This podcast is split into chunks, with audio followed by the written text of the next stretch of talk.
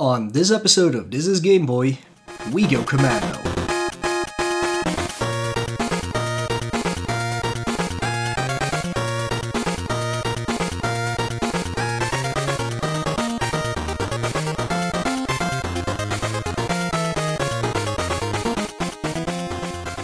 Hello, everybody, welcome back to a brand new episode of This is Game Boy.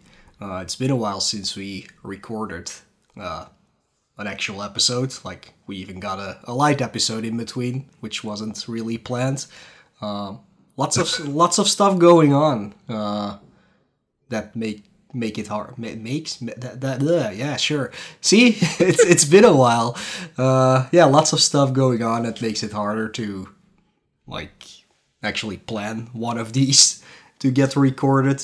Um, especially on RGL. Like even this one, we're not doing live, basically. Uh, even Yeah. though we kinda could have today, actually, but uh, we couldn't have done so yesterday because uh, our servers were on loan to uh, Apati Cthulhu and, and his marathon for uh, for raising some money for Satrash. So, um, so yeah, here we are with a long overdue episode on Operation C. Uh, but before we dive into that, like always, we'll uh, we'll talk a little bit about what we have been doing in the meantime. Uh, when it comes to video games, that is. So let's start with you, EBC. What have you been playing for the past two months, something like that? Oh. Oh man.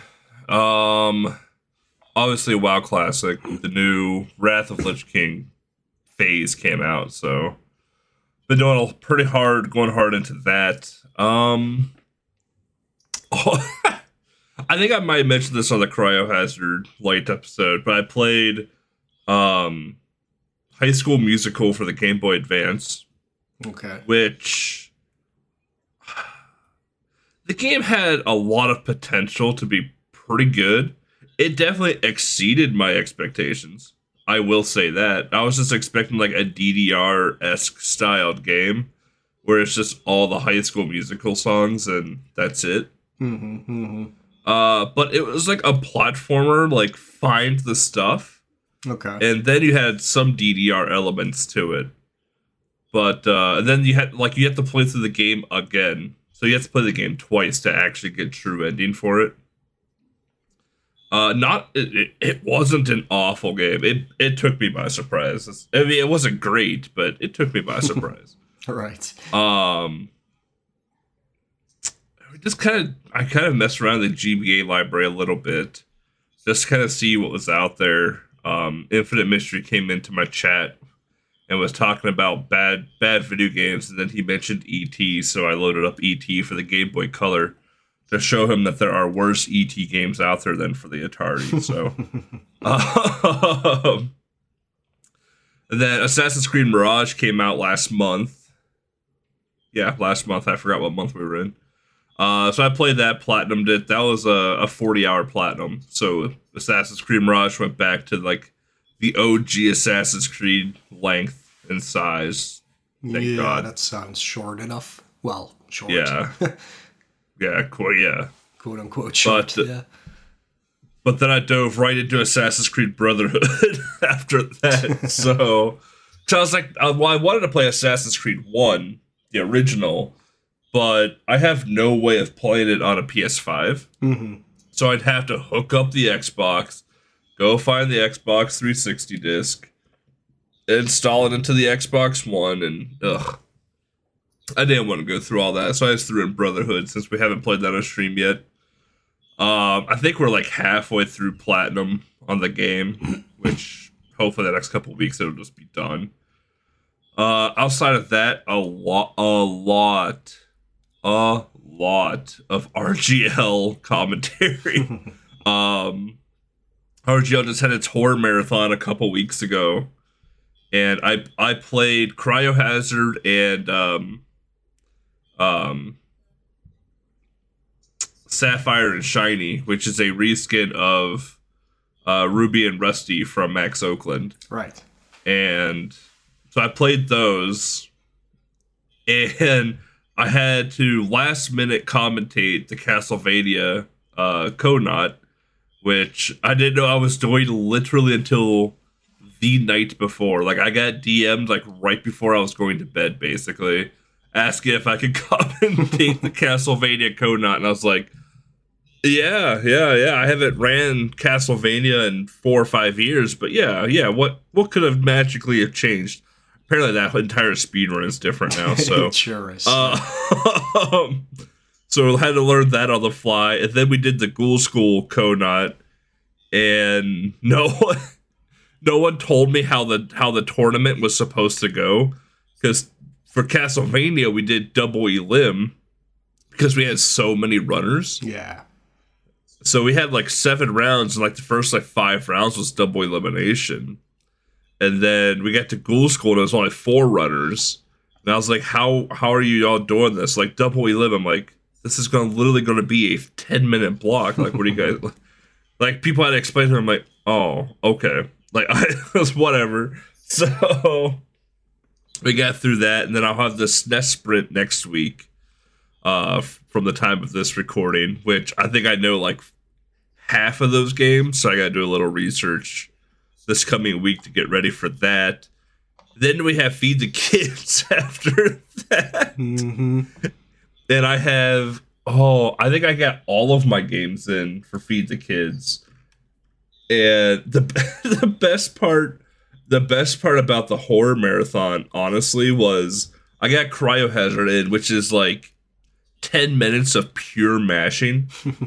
And i asked in my in the submission sheet i was like hey could i have cryohazard first so my hands don't you know so my hands don't hurt by the time i get to the game? And they put cryohazard last. Of course. i was like oh i'm like all right. I'm like that's cool um so uh i'm trying to find the feed the kids schedule. I thought we may have had a, a mock one out. Um, but I got Grim. So I'm running at like eight something in the morning, I think it was, and it was uh, Grimace's birthday. So we definitely got that into a marathon finally. um, if you don't know what Grimace's birthday is, it's uh, it's a it, it, I guess it's a license. It's a semi licensed game. It's a McDonald's game for the Game Boy Color. So that's pretty baller. And then uh, I got, I believe, Kirby's Dream Land Extra Mode in and Maru's Mission. So Cool. yeah, yeah, yeah. So we got some Game Boy coming coming your way towards the the, the last weekend of November. So, um, and then we obviously have the Tiny Ten next month. So Yeah. Busy schedule Lot. in RGL for sure. yeah, yeah. RGL has kept me very very busy the last couple months. Yeah. on top of like I do all Infinite Mystery and I do all of the Onauts per month as well too. November was kind of the exception just because there was so much going on already. But uh, it's like Infinite Mystery and I do all these Conauts. We do at least one a month, and I commentate all of them.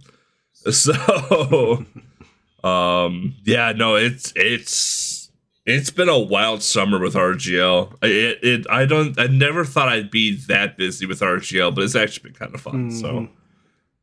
So, um, yeah, really beyond that, not a ton. Uh, I've been I played a little bit of all that is you don't follow wrestling. So AEW for you wrestling fans out there, AEW came out with a game a few months ago, and um, don't buy it. It's pretty hot garbage. Uh, it, you play it, play the PS2 or PS1 SmackDown games, and you've played the AEW game. Gra- graphically, even too, like it looks that good. So, um, uh, yeah, if you do buy it, wait for it to be like five bucks or something. It's not worth the money. Uh, and half those people don't even wrestle for AEW anymore. So, um, Nice. yeah. Beyond that, that's really about it. Other than work. What about you? Um, well, since last time, I actually did uh, complete God of War Ragnarok, which only took me like eight months. Uh, so that, that's a long time. I, I think in game hours it's like 43. Uh, and when it comes to me, you always have to like subtract like five hours because I, when I'm playing and I go eat something, I leave it on. So the timer keeps going. Unless it stops if you pause. I don't know. Uh, in some games it does. In some games it doesn't. But I, but I finally finished that. It was, it was fine. I mean, it's it's the new God of War. Like, I still like the old ones better because, well, open world games just tend to get boring after a while for me. Like, there, there's there's yeah, I don't know. Like this, that's, that's that's fair. Yeah, this one is fine though. It's like not that ex. Well, it is expensive, not expensive. Ex- expand. Uh, Jesus, it's big, but um, Jesus Christ, yeah, no, it, it's a pretty big game, but like everything is sectioned off very well, so it doesn't feel like you're um, walking across miles and miles of nothingness. So at least it does that well. Um, but it was fine. It, it was a fun game. Uh, still glad I played it on story modes difficulty because with all the gaps in between, I just couldn't focus on the battle uh, system well enough to to actually like play it on a normal difficulty. But that's fine. I mean, that's what uh, what those uh, modes are for. So uh, yeah, I'm glad I played it. I wonder what they're gonna do next. Like I think I know what they're gonna do next when you see the ending, but uh, yeah, we'll we'll see in the future. Um, I played a little bit, or well, maybe half the game of Nobody Saves the World. Um, it's an interesting concept for a game. You're like this character that can transform into pretty much everything, um, like all different classes of uh, of RPG trope characters, I would say, but uh, in a fun way. Like your first transformation is a mouse, for example, and you can turn into a horse or a robot. Uh, or just an archer or a bodybuilder or things like that. So it's, it, it's making a little bit fun of uh, of the whole genre. Um, and you just go around and level up and go to um, um, randomly generated dungeons trying to get a crystal and, and move on. Uh, but the game is definitely made for two people. Um, there's couch co op and there's online co op, I believe. Uh, but it's definitely made for two people because once you get further into the game, you have to do like these sort of combination attacks to like break shields and, and solve puzzles and uh, get further into the game. And you can customize your characters after a while where you like um, set skills from one class on the other class. Um, like kind of like a job mix, like in Final Fantasy games or something like that. Um, but yeah, you can definitely see that it's meant to be played with two people, one having this kind of uh, ability and the other one having uh, something that, that works with it. So I kind of stopped after a while because it was getting not complicated, I would say, but it was getting too bothersome to like make my own combos um, and to like level up because you need to do certain actions to level up your character and then you have to combine all these different kind of uh, abilities with each other and it, was just getting a little bit too much for me. So uh, maybe i'll pick it back up again one day. I think i'm i think i'm at the final set of dungeons before being able to beat the game but uh, for now i, I just uh, i didn't really play much further than that. I so but it's a very interesting game. Like if you like these kinds of dungeon crawly games uh, with lots of classes and, kind of poking fun at the entire uh, genre, uh, definitely go check it out. It's available on pretty much any system, as far as I know. Um, well, yep. Um, after after that, uh, kinda because it was spooky season, but I actually played it in September, I believe. Um, Alan Wake Remastered was with PS Plus one time, I believe. So, uh, yeah, I, I, downloaded that because um, it had been a while since I played Alan Wake. I think if you listen to one of our previous episodes, I talked plenty of it back then. Um, so, I'm not gonna repeat what I said then. Uh, it's a cool story. The gameplay is a little bit, eh, sure, whatever. Uh, but yeah, as a Stephen King fan and a, horror game fan, like this is like right up my alley. Of course, when it comes to uh, when it comes to storytelling, um, and it was kind of in preparation for Alan Wake 2, which came out two weeks ago, I believe. Uh, yeah, yeah, super recently. Yeah, super yeah, recently. Yeah. Um, like I downloaded it the next day and and, and I finished it like four days later, uh, which wasn't the best idea because it still had a lot of day one release bugs. That's kind of like they they didn't break the game or anything, but you could see that they needed a patch for sure. Like menus staying on the screen while they're closed or, or like prompts that keep popping up that should have not popped up. Um, I, I only had one quote unquote game breaking bug is when I solved a puzzle. Um, there's this this like floating device in the water that turns around when you solve the puzzle, and the item you can get is on the other side of that uh, floaty thing.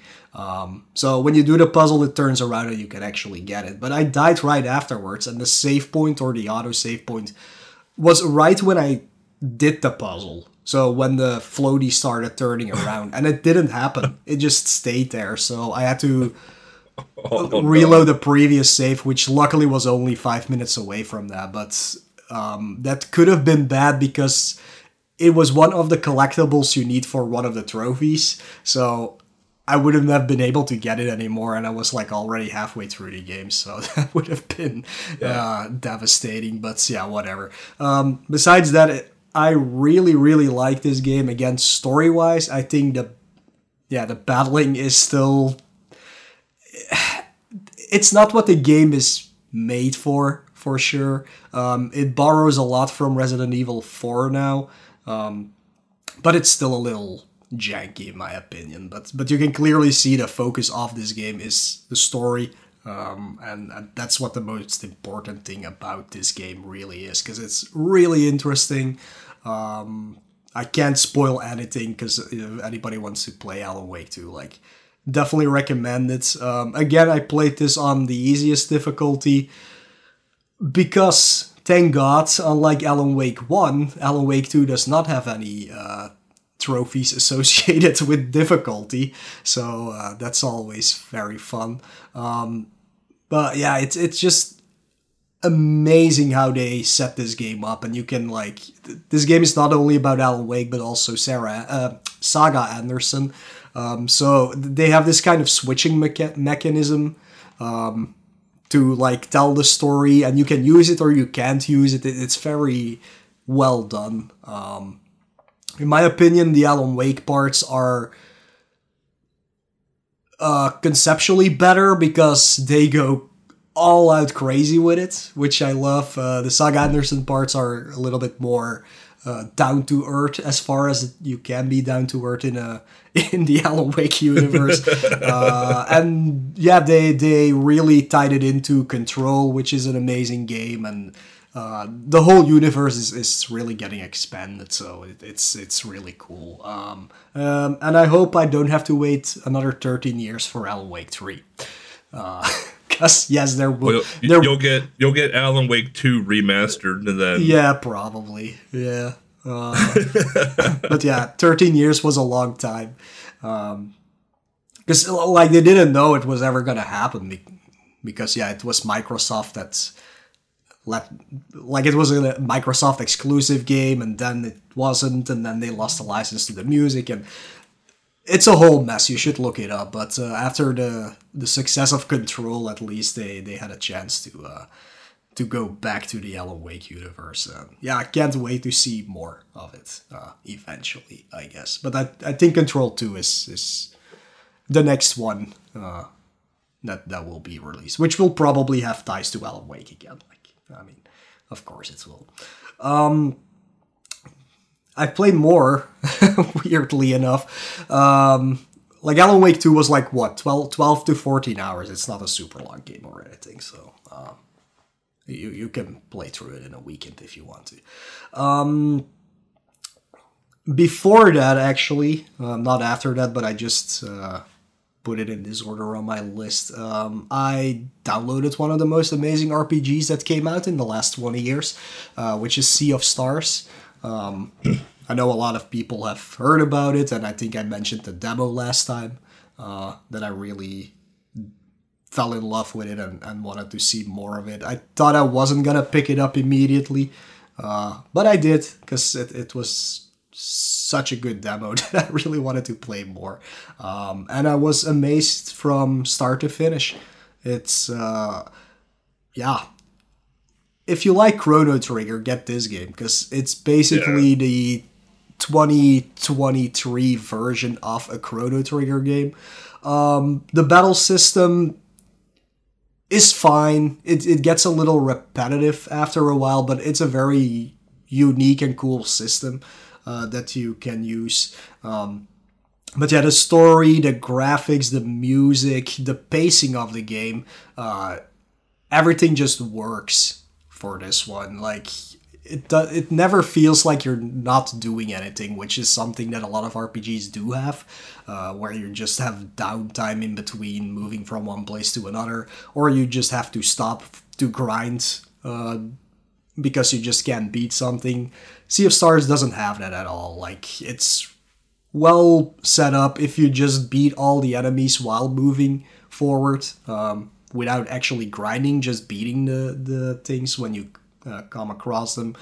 You will always have the best possible level or equipment available to you, and you can just uh, keep on going on. Um, but yeah, it's, it's a, in my opinion, a close to perfect RPG, um, which is something I haven't experienced in a very, very long time, uh, sadly. Um, yeah, definitely pick it up. Um, and this game was made by the same people who made The Messenger. Uh, it's kind of in the same universe. It has like it, it might be a prequel or another dimension or something like that. Like there's a lot of references in Sea of Stars to The Messenger. Um, and because I played Sea of Stars, I was like, hey, I, I just want to play The Messenger again now. So I did. Uh, yeah, The Messenger, fun game.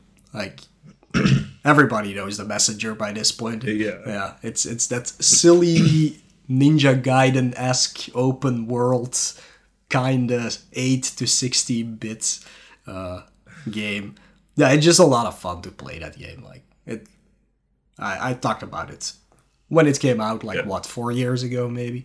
Uh, so go back to one of the episodes where I talked about that. uh, but yeah, the Messenger, amazing game, uh, and it was it was on sale because Sea of Stars just came out. So I was like, yay, because I think I bought it on Switch originally, and now I uh, I picked up the PS5 version. Uh, so I had trophies to hunt which is basically oh beat God. like complete the game. That's it. Like there, there's nothing really special beyond that. To be honest, I think the only one that might be difficult, even though I almost did it on my normal playthrough, uh, you have to like get to the fourth boss or something without dying, and um, it's very easy on New Game Plus because you have this thing that gives you double health and double damage or something. Um, so you only have to worry about pitfalls, but there aren't many on your way there. Um, and when I was playing through the normal game, I actually reached the boss, and then because of a dumb mistake, I died like right at the boss. so I was like, "Oh, come on!" But yeah, it takes like ten minutes to do it on New Game Plus. So uh, yeah, yeah, those are uh, the games I have been playing. Like it, it sounded like a lot, but to be honest, it like time wise, um, I didn't spend that much uh, time on video games actually. No. Yeah, there you go. I I uh, I forgot that I played so there was a lot of hype. You probably saw it in the RGL Discord that uh, the Friday the Thirteenth RPG game came out. No, but okay. On uh, so so some some fan person made some guy made a fan game for Friday the Thirteenth, which basically pulls a lot of the NES elements, and you kind of go through all of the different camps at Crystal Lake. Mm-hmm. It the concept and the idea is phenomenal. I absolutely love the idea of going through every movie in the Friday the 13th series, all the old movies, not the new crappy ones, all of the old ones, and like going through those camps and like meeting those characters and having those characters like work with you to take down Jason. The issue is is that in the first like 30 seconds of the game, you can encounter Jason because it's like a random like pop-up battle type of thing. And uh, Jason two shots you. Okay. You have no way of defending or fighting Jason off at the start of the game.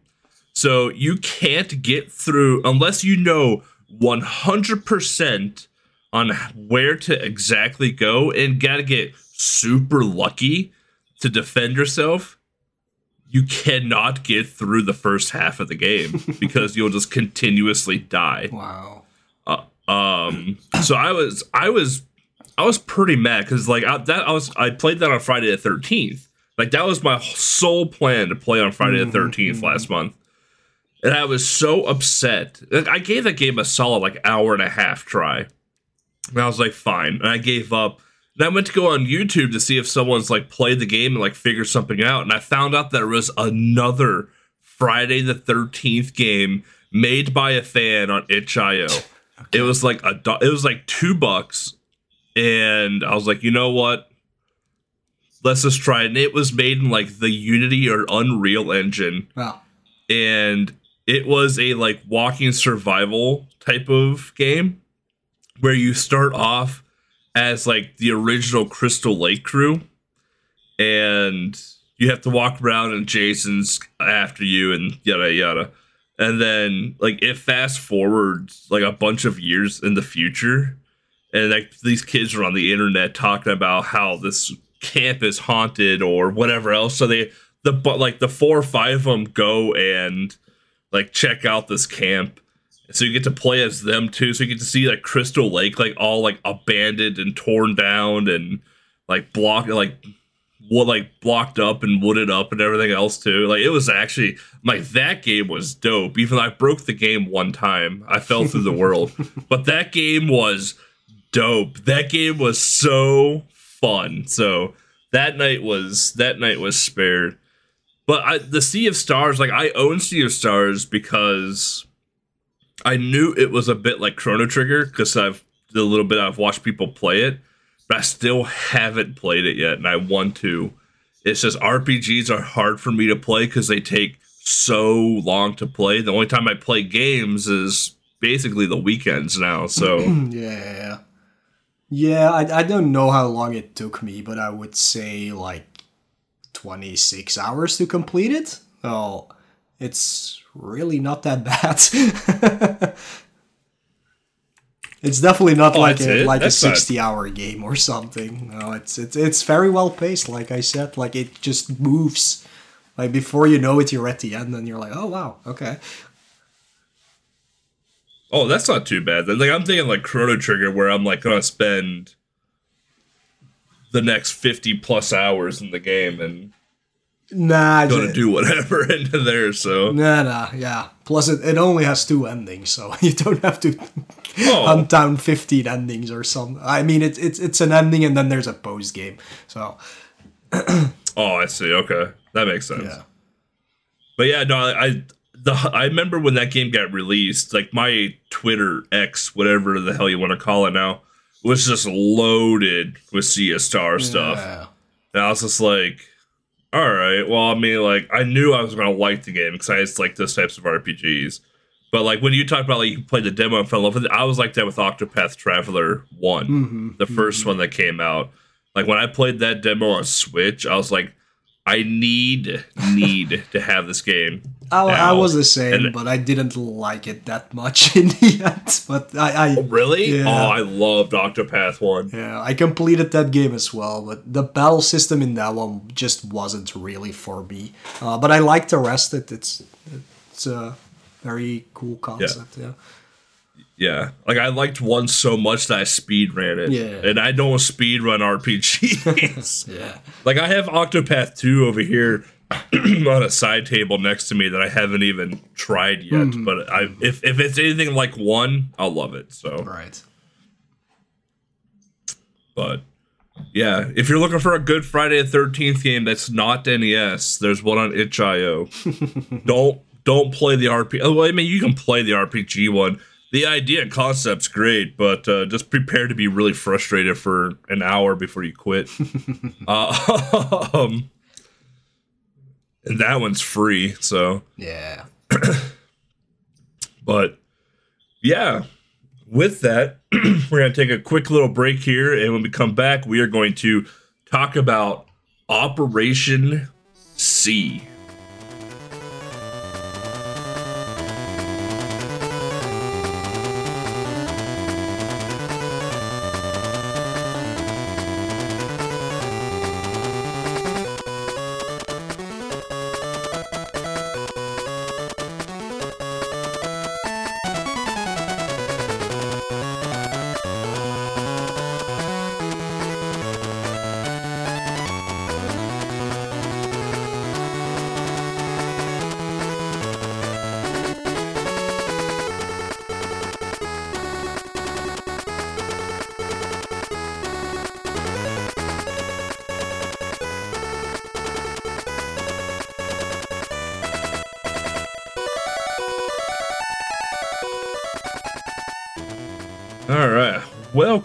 everybody.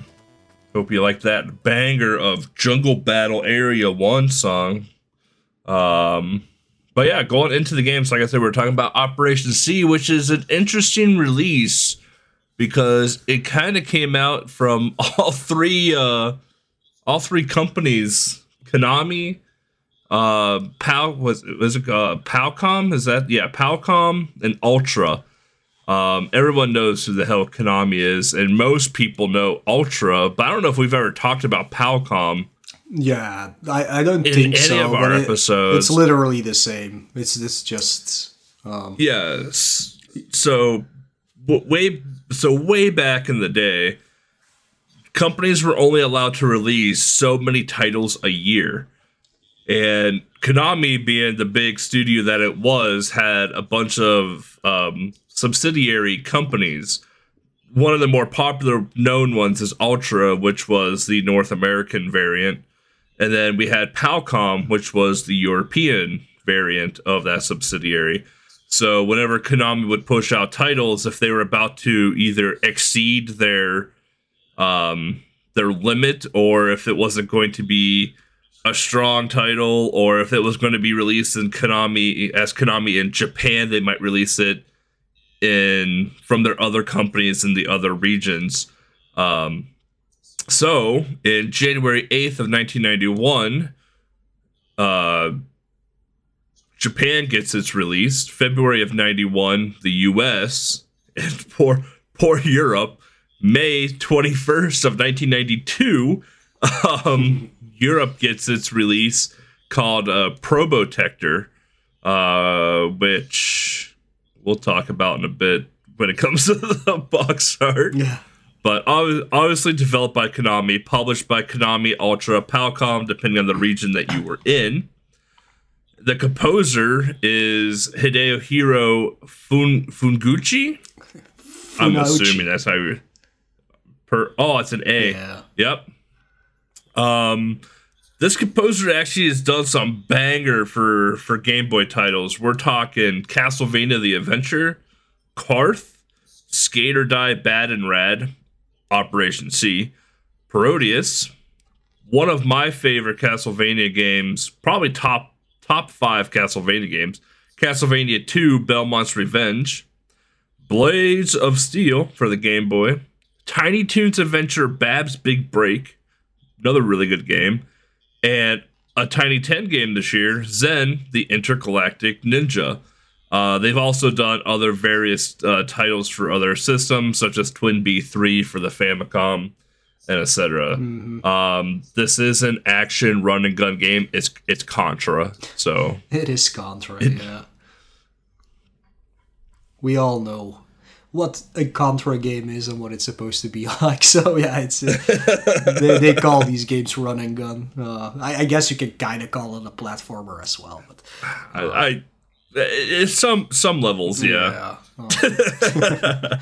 Um, um, so yeah, let's dive into the plot for this one. Um, and it's a little bit interesting because I was like just checking out wiki pages and things like that. So um, according to one of the wiki pages, uh, when it comes to releases uh, from Contra, uh, the story kind of varies between regions as well.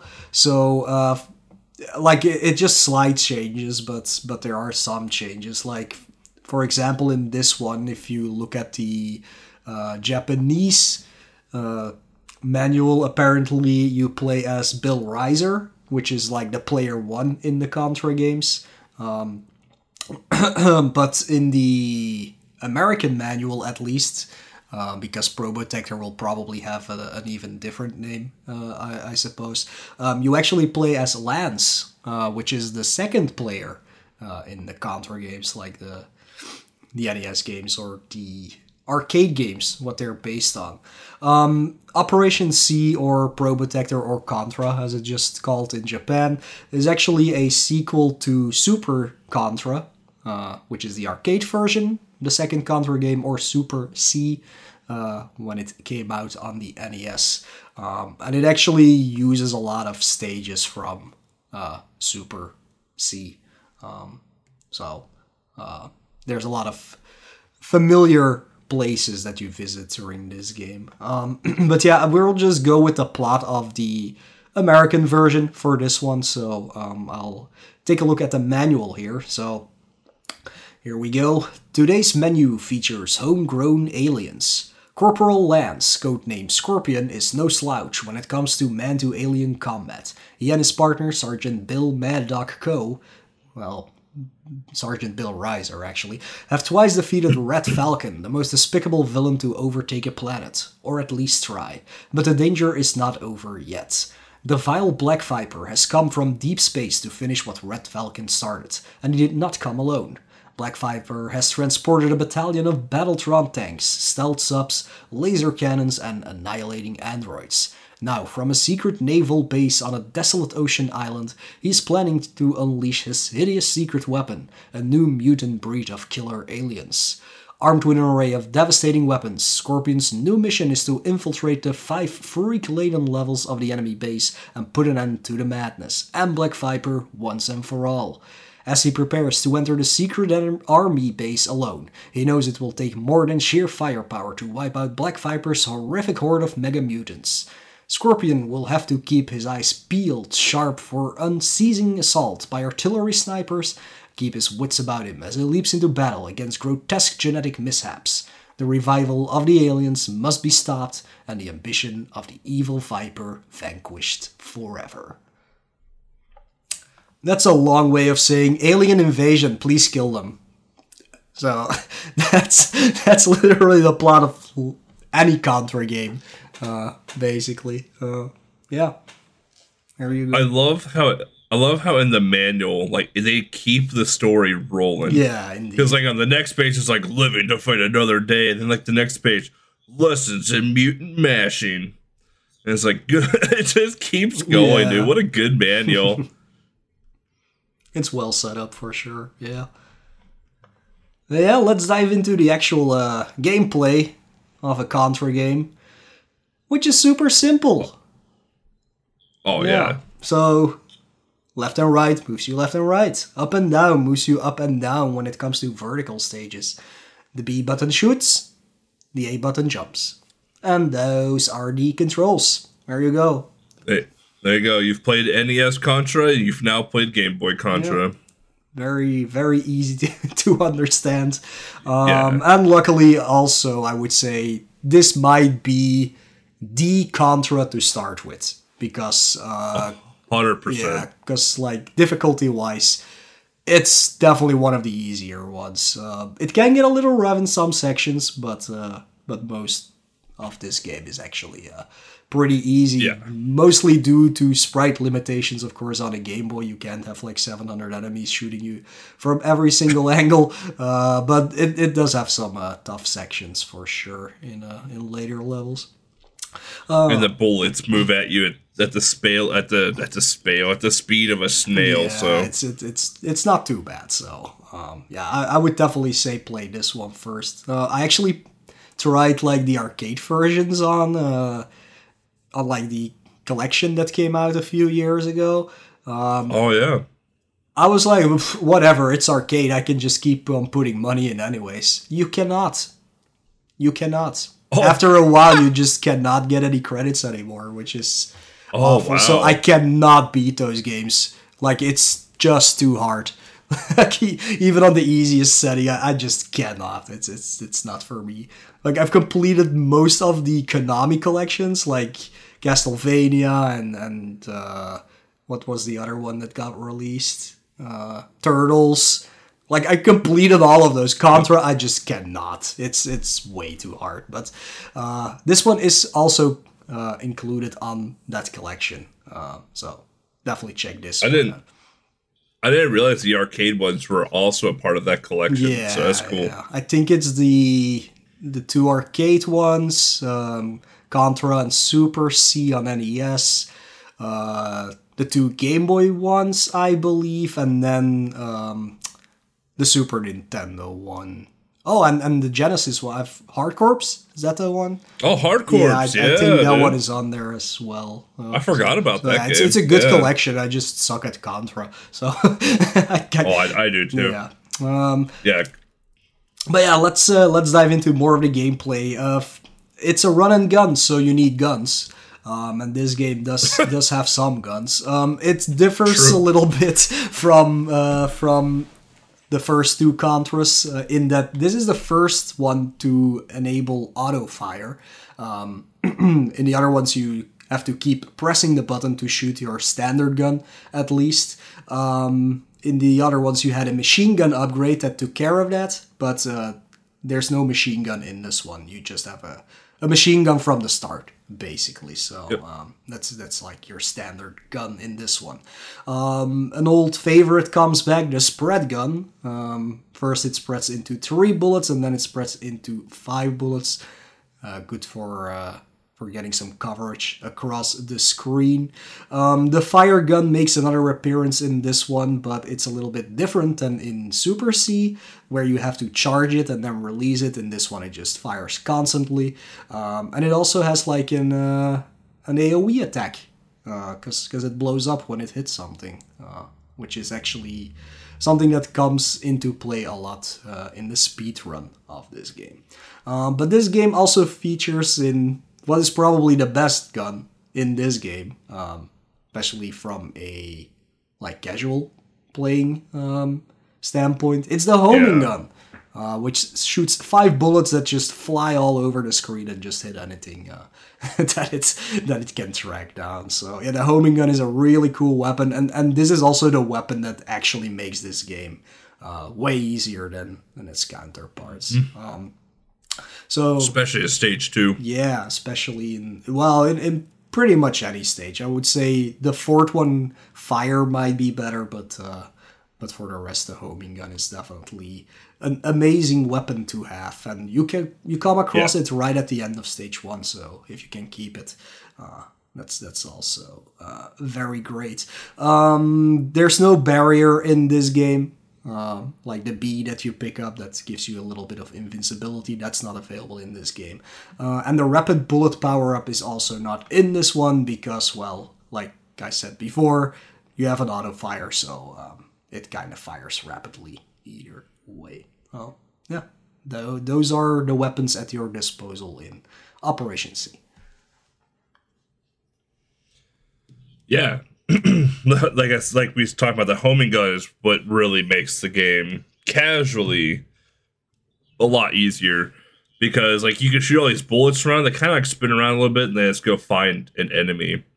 Um, which we'll talk more about in number two. I mean, we can even talk about the end of stage one, but going into the stages now, stage one, we're entering Black Viper's island base. So if you played any older like run and gun type games like Guerrilla War or Ikari Warriors, anything like that, there's always the entering the base level. That's basically what this is. This is your typical here's Contra, here's how to play it.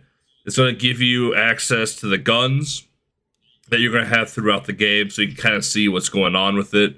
Uh, I think one of the first guns that drops is spread. Yeah. So, um, and you have platforms above you where you're gonna have like the snipers kind of like hanging out and shooting at you. It's going to introduce you to wall turrets. So it's going to teach you how to duck underneath bullets as they get shot at you. Uh, it's your just introductory standard first stage of any type of run and gun game. Now the boss, on the other hand, the BVN. Ca- how do you catch Loak? I would assume so. Yeah. All right, BVN Kechloak. Kechloak? I don't even know. uh, that is going to be your first boss, which is a uh, submarine boat thing uh, that is going to have these missile silos on the top of it. They're going to open up and shoot bullets at you, or missiles, or you know whatever the the ammunition of choice is by this um, aquatic vehicle here. And what you need to do is that you need to shoot down and blow up these missile silos. Uh, it's a relatively easy boss because it's easy to dodge the bullets when they come at you. And this is where homing is this god tier because typically what you'd have to do is jump and, and jump, hold down on the D pad and shoot to get your bullets to go down. But you can just shoot normally with homing and the bullet will just go down and start hitting the stuff for you. Um, so homing this is this is where homing gun really really starts to shine. Uh, and then once you've blown up the the missile silos, the thing sinks, sinks, sinks. nah, English is my first language. I can't even speak it. Uh, um, and it'll sink and then you kind of just move on from stage two. This is a pretty easy boss. It's actually a pretty interesting boss for Contra as well too, because typically the the Contra bosses like they come at you from the from the right, and you kind of have Yeah. to face them head on, uh, and then dodge the bullets as they come at you. Because like Contra one for the NES, you have the wall. Um, Alien Wars, you have the turtle, things like that. But this one though is underneath of you, so it kind of throws you for a little bit of a curveball at the at the start there, and it teaches you how to shoot down instead of up, which you'll typically do throughout most of stage one. And I don't know, super kind of a kind of a cool boss fight in general. I thought the sprite was actually pretty well done, and I thought that the fact that you fight a submarine in a Contra game is actually pretty dope too. So Yeah, very much so. Uh, BVN, no idea what it stands for, but I assume it starts with Black Viper. But what the N is, uh, like nautical? I? I don't know. Uh, BVN Network maybe I don't know. I or BV I guess Black Viper Network, not BVN Network. Jesus. yeah, I don't know. That's like saying ATM machine. um, Yeah, or or it stands for battle vehicle nautical. I don't know. Like I'm just making things up now, but uh, Oh. I, I would assume Black Viper is BV, but the N, I I have no freaking clue. well, I guess I mean that Xbox is BVA, so I don't maybe. Yeah, no idea. I would say nautical because it's in the in the water, but I I don't know. That's fair. Um so yeah, done with this stage. So now we basically go into the base. Um, and the manual calls this stage Black Viper extends his warmest tanks uh, because well you're you're basically in in the tank yard uh, of the base. Um, so you're There are so many puns in this manual. yeah, it's a it's like pretty cool. the control, like the controls for the game, but for like it, there, there's always that page that shows you like how to control the person. It's titled "How to Be in Commando of the Situation." It's- there are so many of those in the manual. Yeah, it's it's a good manual for sure. uh, so yeah, this is a vertical stage. Uh, so you're you're looking top down um, at your character, and you move up uh, through the level. Um, like this this stage stops a lot because you have to fight one of the tanks. Um, they are very easy because you can just stand to the side and, and basically shoot the turrets. Um, Yep. Again, if you have the homing, even easier. Uh, but you can j- just use right about any gun really to get through this. Um, right at the end, you have to shoot through um, a big door, which does nothing. Which I always thought was strange, but also kind of cool. Because like you, you're not in harm by any means. Like there's no enemies or anything like that. You're just shooting a big door to to blow it open. Um, and after that, you get to the BVA Criplon. So what would that be like? Armor. Oh, yeah, yeah, maybe. Yeah, black. Because you're fighting a big Yeah, tank. it, you're actually fighting like three tanks. Um, set into one. I, I guess the I middle guess, but- part is the Criplon, and the other two tanks are just there to help out. But they they like uh, transform into one big tank. So you have to shoot all of the turrets on uh, the left and right tank before the middle part opens up, uh, which kind of shoots this arc thingy towards you. Uh, it's very easy to dodge, to be honest, so it, it shouldn't be much of a problem. Um, if you do not have the homing uh, gun here, it you do have to be in harm's way because you have to shoot it right in the middle, uh, which makes you be in front of the thing that he's shooting. But if you have the homing shot, again, just stand to the side and your bullets will. Uh, Will take let care it go. of it. So um, overall, still a very easy stage to get through.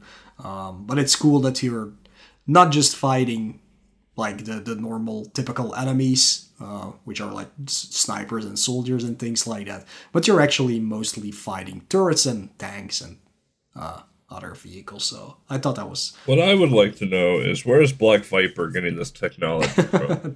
well somewhere from an alien base. I don't know. like it, like I, uh, I love like con.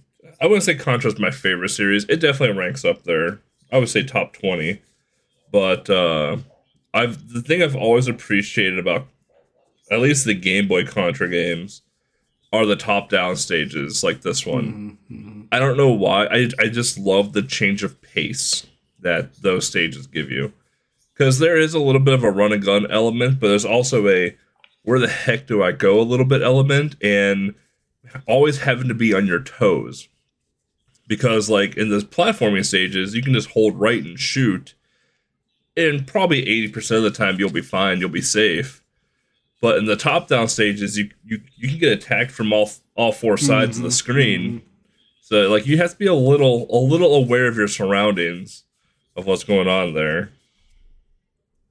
That's what I've always liked about those stages. Yeah, for sure. Even in Alien Wars, I liked them a lot.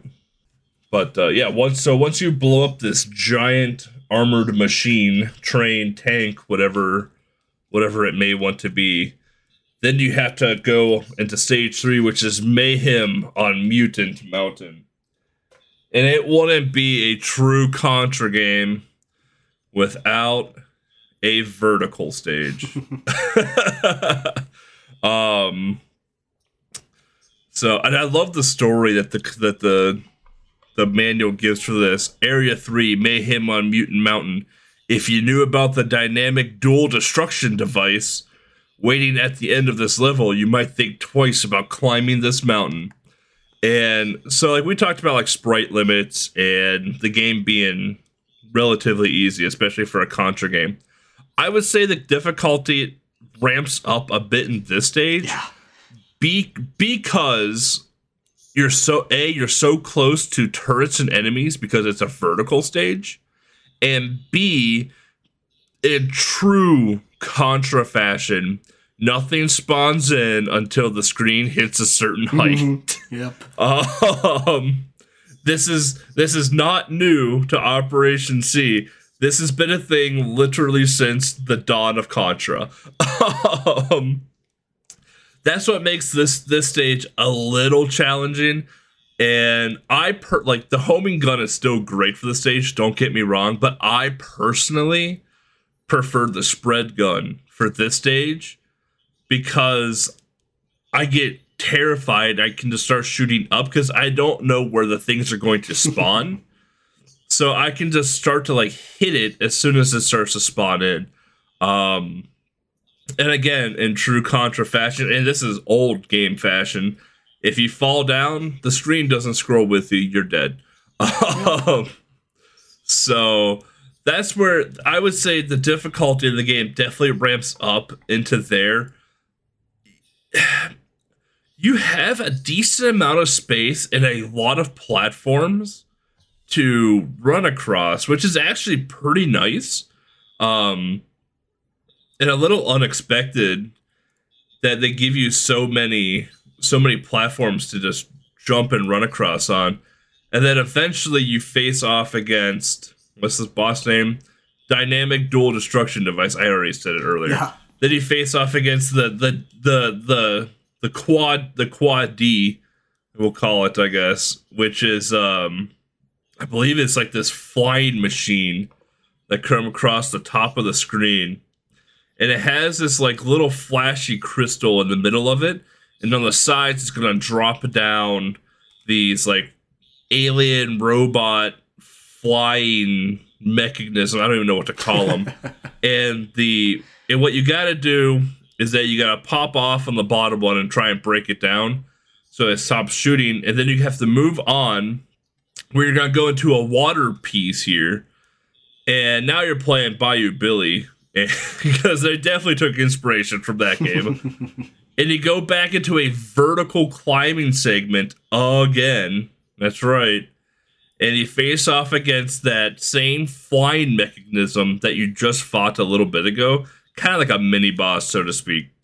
And but this time you have this thing on the bottom of this of the screen on the floor that is moving horizontally across the floor. That when this flying mechanism comes off, you can stand on top of this thing and shoot it or it, it'll come to land and like dock itself into that platform and you have to jump off the platform and kind of just like shoot into the side of the flashing little like thorn needle things that it's doing while this thing is flying it's also shooting like these big white balls at you and then eventually you'll just blow it up kill it and move on. So this is like a it's like a two phase uh I might be air. Yeah, we're in air. Oh, we're in area three. Yeah. Three. Three. Yeah, yeah, yeah, yeah.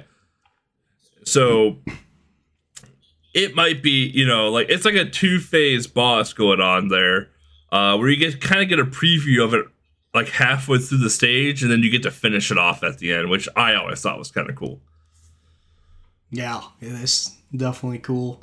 Um, like if you know this boss a little bit, especially the second part of it, you can easily take it down before it even lands on on the, the Yeah. tank thing. But uh, otherwise, you'll you'll be jumping and, and uh, avoiding bullets left and right. Also, it has this like two extendo arms thingies that you can blast off. Uh, it's it's a really cool boss at least. Uh, Yeah. But yeah, the, this stage is definitely where things pick up. Um, just just because of the vertical climbs, for sure. Uh, they're always hard in, in any Contra game. So, uh, plus it has one of the worst jumps in the entire game, where you have to jump over this little river that well it forms a waterfall i guess but you have to jump over the top of it like it, it doesn't look hard but for some reason it really is so uh, i died many a times trying to clear that jump thinking i was totally fine but Yeah. but i wasn't so uh, and that's like, Like- right in front of the boss so if you if Yeah. you ju- if you lose your gun there it's like oh no come on but yeah Yeah. The the jumping like the jump in the game is like a normal contra. Like you have a lot of control over your jump. The problem is, is that when you jump, it looks like you're going to make it to a certain part, so you expect to land on a piece of platform. Because if you've played older games, you can kind of guesstimate where you're going to land based off of how the jump is in the game. Mm-hmm. Operation C is different. You're like, oh, I can make this jump easily. I'm probably gonna land right here, and you you don't. yeah Ninety percent of the time, where you think you're going to land is wrong. so it's usually shorter than where you think you're going to land. So yeah I don't know what it is, but I, I yeah, I have the same issue with that jump too. Yeah, and it's like the old, like really the only jump that have has an issue in this game. But yeah, what for some reason it's there and it just sucks. And sometimes yeah. you die and sometimes you don't. So that's just that's just how it goes. Um, all right, moving on to the next top-down stage, um, which is basically where all Contras eventually end up, but usually it's the final stage that has some kind of alien nest thingy. Um, but here is the fourth stage. Uh, it doesn't really have a name, this area, but um, uh, the manual says don't let black viper bug you because it's it's full of full of these alien bugs. Um, in my opinion, the difficulty goes down a little bit again. Yes. Um, especially after after area three with the waterfall section. Um, the biggest problem with this stage is basically that there are these talons coming out of the side of the stage at some points. Um, and if you don't know they're coming, well, they're they're gonna get you. Some of them come out, some of them don't come out. All you need to do really is just keep on moving, and they will never hit you. But uh, yeah, if, if you flinch or you have to dodge an enemy in the wrong way, um, you might get uh, poked by those thingies and lose a life. Um, even though I said that the homing shot is probably the best gun in the in the entire game, I do prefer the fire gun in this one because most of the aliens yep. that spawn from the pots or or the worms that crawl out of uh, the sides, um, they either split up into smaller enemies or they like shoot these spread shots and just using the fire gun makes them blow up all at once so you don't have to worry about that. Um, it's also surprisingly short stage, like even looking to the other top down stage where where we are fighting the tanks. Like i guess it's because of the slowdown because you have to stop and and kill the tanks or destroy the tanks uh, so it looks longer. But i feel like area 4 you just fly through like it's it's nobody's business. Like it's, it's a really really short stage. Um, at the end, you will come across the next boss of this game, which is the experimental spider moth Giwala. Um, and this is a creepy guy. Um, it's yeah, it's it's a, it's a spider moth. So the it has the front of a spider and the back of a moth. Even though you don't really see that in the sprite, like the moth part, uh-huh. uh, but it, it keeps moving left to right, shooting this laser beam out of his butt for some reason, because uh, that's what mods do. Uh, shoot laser beams out of their butt, um, and the front of the thing will shoot like these these spores at you kind of like the enemies in the stage were doing. So you can only hit the spider moth in the face um, which is easier said than done because it really moves fast from left to right. Like if it gets hurt, it, it even starts moving faster. So again, the homing shot would probably be the easiest thing to use here. Um, but the fire gun is also very useful for when it shoots out those spores because it just blows them up and you don't have to worry about them. So uh, all you need to do is stay clear from the laser, um, which is you can see it coming. You can you can predict the arc. Uh, um, when it comes out. So it's really not that hard to uh, to kill this guy. Yeah, the the laser itself just bounces off the edge. Think of like if you've ever played Mega Man Three and you've played and you shot the Gemini laser, same idea. Bounces off the walls in like a forty five degree angle. Then he has the little buggy boys that come out of his mouth that if you're using fire or spread, you won't have a problem with at all. Yeah. But then uh, once we blow up uh, Spider Moth Man, uh, we head off into Viper's lab, the kitchen of the cursed. This is the this is the target of Scorpion's mission, the lab where Black Viper is growing his legion of out of this world warriors. After meeting the deadly cyborg robot, you must defeat the Black Viper itself. So now we are in the final stage of the game, and this is aesthetically like the game aesthetically is is pretty appealing. Like they did a nice job with the graphics and everything else, but this stage they went a, they went out of their way to make this stage look awesome. Mm, mm. This this stage is by far the coolest looking stage in the game. And the reason I say this, like when you first start off into this game, into this stage here, uh, you get greeted by the, the normal, you know, nerds that are running across the floor trying to jump at you or just run into you. On the ceiling, you have turrets that are shooting at you. It, but as you progress through here, you get these like test. I- What are they? like? There's an actual name for them, but like Yeah, incu- like incubating cryo- like- tubes. Yeah. yeah, there we go. Incubating tubes. Yeah, you get like these incubating like Yeah, you get these incubating tubes in the background that have like scuffed looking Metroids. They got face huggers back there. Uh and, and they're animated. Like the background is animated. It looks hella cool. And if as you walk by some of them, especially the face hugger ones, they can jump out of the glass and attack you. So they go from the background to the foreground pretty dang quick, and it is awesome. Um, probably hands down my favorite stage in the game, and uh, this is where the run and gun element of the game also comes into play because there is non-stop action in this stage. Yeah.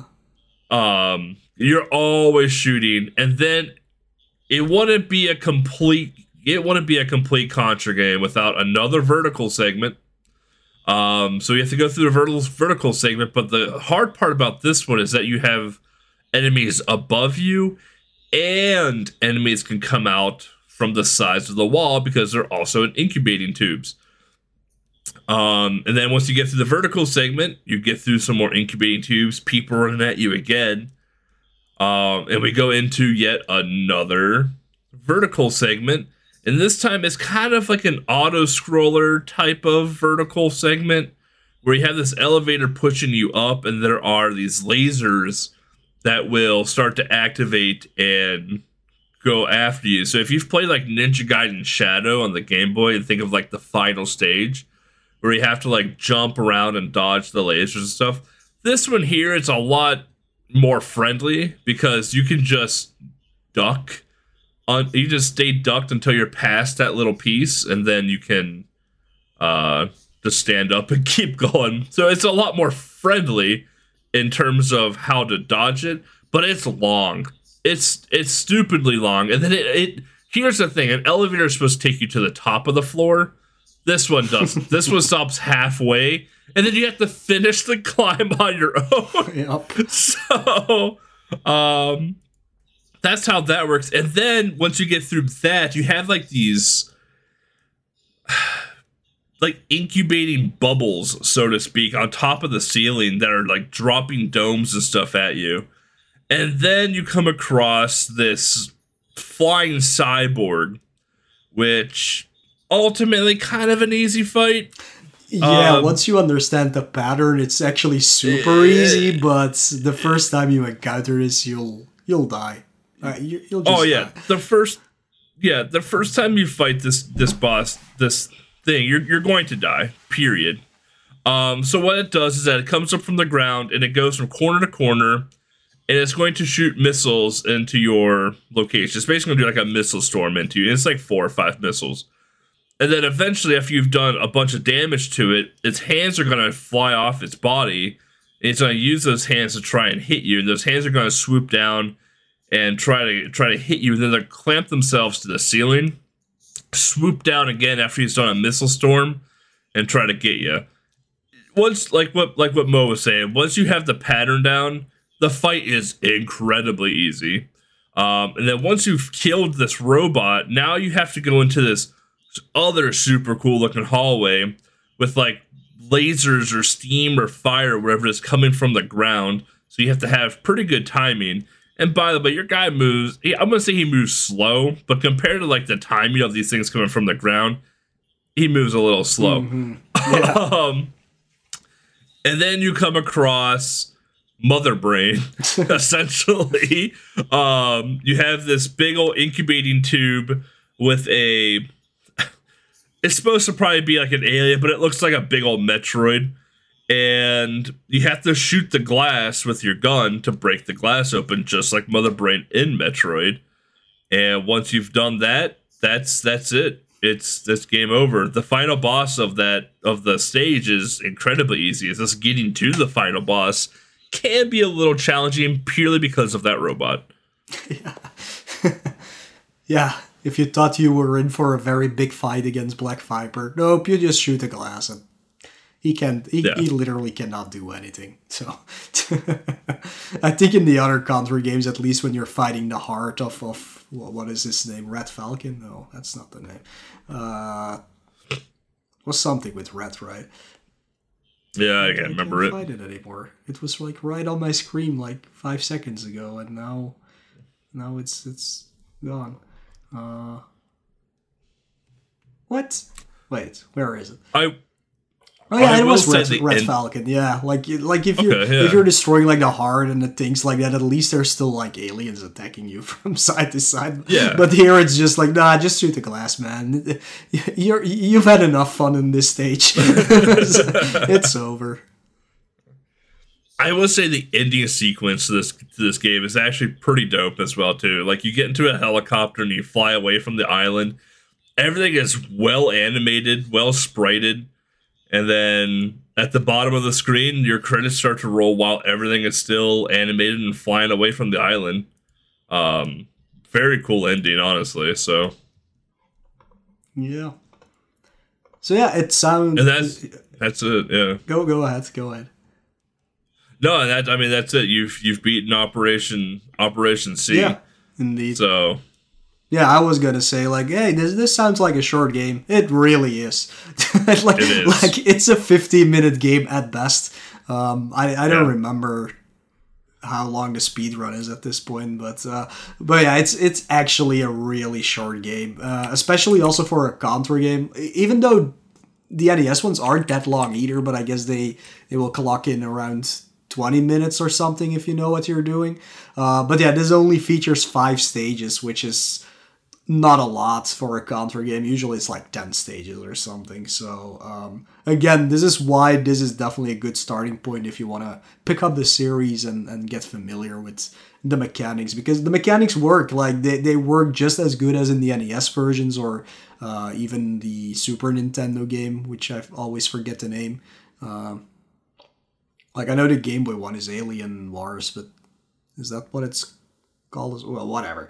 Uh, but yeah, everything works. Like this game controls very smoothly. Like there's not really that much lag except for in stage three when the the rocks fall down the mountain. Um, but besides that, it's it's really fast paced uh, run and gun game that is very well programmed and has its very unique things about it, like the lab, for example. Like the, the sprite work is yeah. absolutely fantastic in the in that stage. And yes, it does borrow a lot from uh, Super C, but whatever. Like it, it, does its own thing for sure, which is really cool. So um, the only thing is you can only play this game with one person. Like there's no uh, second player involved in this one at all. Yeah.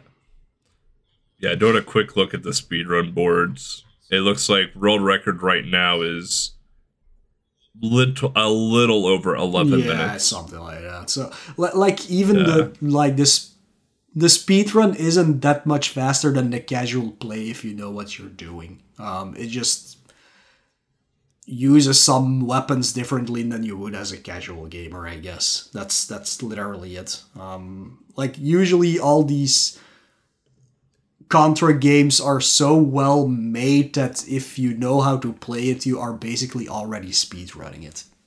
Like the only thing yeah. that that you can do is die, of course. Um, so yeah, but yeah, that was uh that was Operation C or Probotector as it's called uh, in Europe. So let's take a look at the cover arts because they are all very different. Um, let us start with um, the American version, which basically shows you the final stage of the game. Um, you can see the uh, incubator tubes in the background. somehow they made a scorpion out of it. Maybe it's supposed to be a scorpion. I don't know. Maybe it is. It just looks like a face hugger in the game. Yeah. So Uh, but yeah, you see um, Lance here, or maybe they did it because they named him Scorpion, because that's his code name. oh, I don't know. Maybe yeah, that's that, there you go. that's a nice uh, play I play on hate words. Lance's sta- I hate Lance's stance in this thing though. Why is he doing a split while shooting a scorpion? Who knows? like, look at his leg. Like his his his hip and thigh is like halfway up his torso. yeah, yeah. I don't know. These I, doesn't really matter. It is a, it's cool box art though. Like it's cool box art. Don't, I yeah, would don't get I me would wrong. It- immediately buy this game when if I saw this as a kid. So, Yeah. Uh, oh yeah. well, Compared to your guys' box art, yeah. well uh, ac- I wouldn't say that actually. Um, I your so yeah, well yeah so yeah the American box art is Lance shooting into a scorpion with the final stage as the background, and the scorpion's popping out of the incubator tube. Yours reminds me of an anime. Yes, exactly. That's that's what I wanted to say as well. Um, so yeah, I got Probotector. Like Contra wasn't the thing here. Like all the NES games also were Probotector, and as we explained a million times already, that's due to some laws in Germany that do not allow or did not allow um, human violence on or in video games or in imagery. Um, so they just made them into robots. So that that's it. So we got Probotector. Um, and indeed, this does look like an anime, and that's why I was so attracted to this game myself because it basically looks like Tekkaman Blade or Teknoman. Uh, if, if you ever watch the that is true. yeah, if you ever Yeah. watched the um, English version of that anime, uh, which I was way into back then. So when I saw this, I was like, "Oh, cool! Is this a, is this a Teknoman game?" Uh, it was not. It was a Contra game, but it's really cool, and I do love the sprite work of the the Probotector armors in uh, all iterations on an NES or Game Boy or uh, Super Nintendo. I, I think they're really cool characters, at least it doesn't really say much about the game though. Like you just see a robot Right. in the middle and some claws coming out from the screen and, and another robot, so it doesn't really tell what the game is about, to be perfectly honest. But uh, besides that, I think Yeah, it's, it's I think it's a really cool box art.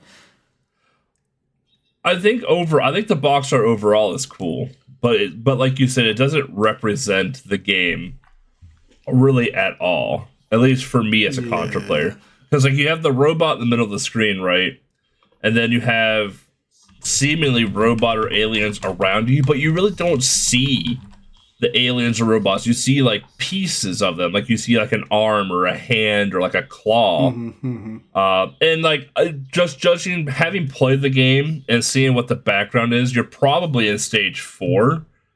Just looking at this, or like stage four going into stage five, something like that. But like if I, so like as a kid, if I saw this as a kid, I would have a completely different idea of what this game is going to be about. Like I'm thinking like a shoot 'em up style like robot game, similar to uh what's that uh what's the one game that you like a lot? Not not R type, but the one with like the big like robot sprite. Oh, um, ah, Jesus! now I can't. I would say it a hundred times, and now I can't. Ah, Yeah. what is it? Uh, oh boy. We had an entire Yeah, we had it in a tiny time for sure, but Anyway, that's what I would expect from a from seeing this title yeah. box right here. Because like as soon as I buy this and pop it in, I'm gonna be playing as a human going across the screen. you know, so it's a completely uh, it's like, oh, maybe I get my robot armor later. You just you never do. So Yeah. but I I will say that the cover art is is cool yeah. and I, I do like the cover art a lot because it does remind me of, of, of an anime style like game. But having played the game already and looking at the box art now, the box art does not represent the game very well. And that's not a bad thing that happened a lot in the 80s and 90s. Uh, so Avenging Spirit being one of them. So Yeah, You well, know? for, for us in Europe, we were used to this. Like, this came out what like four years after uh, the original Contra and NES, which was Probotector Yeah. here. So for for us, not for me because this this was the first time I saw it, but uh, for people a little bit older than me, they already knew what this series was about anyway. So yeah, yeah, but yeah, yeah, I could definitely, yeah, I can see that. Like if you knew what you were getting into, hundred percent. But um, but yeah, it does look Yeah. like Battle Unit Zeoth. that's, there it that's, uh, is. that's, uh, That's what it is. There we go. We had to dig back in the memory bank for that one. yeah. And then the Japanese one, like I typically lean on the side of the Japanese box art a lot because they usually do a really good job with it. This one it could be cool, but Yeah, th- this one's literally uh, the guy from Aliens. Aliens, like it. yeah, I don't. I don't remember. he's he's like a scuffed version of Arnold Schwarzenegger. Yeah, but like in Aliens. Let me see who the actors were then. Uh, He's not Bishop. oh, but, Mi- Michael uh, Biehn. That, that's it. Yeah, Yeah, yeah, It's yeah, it's it Michael. Biehn from Aliens, basically. Uh, and it looks like. Well, well, it's always been. What was Contra?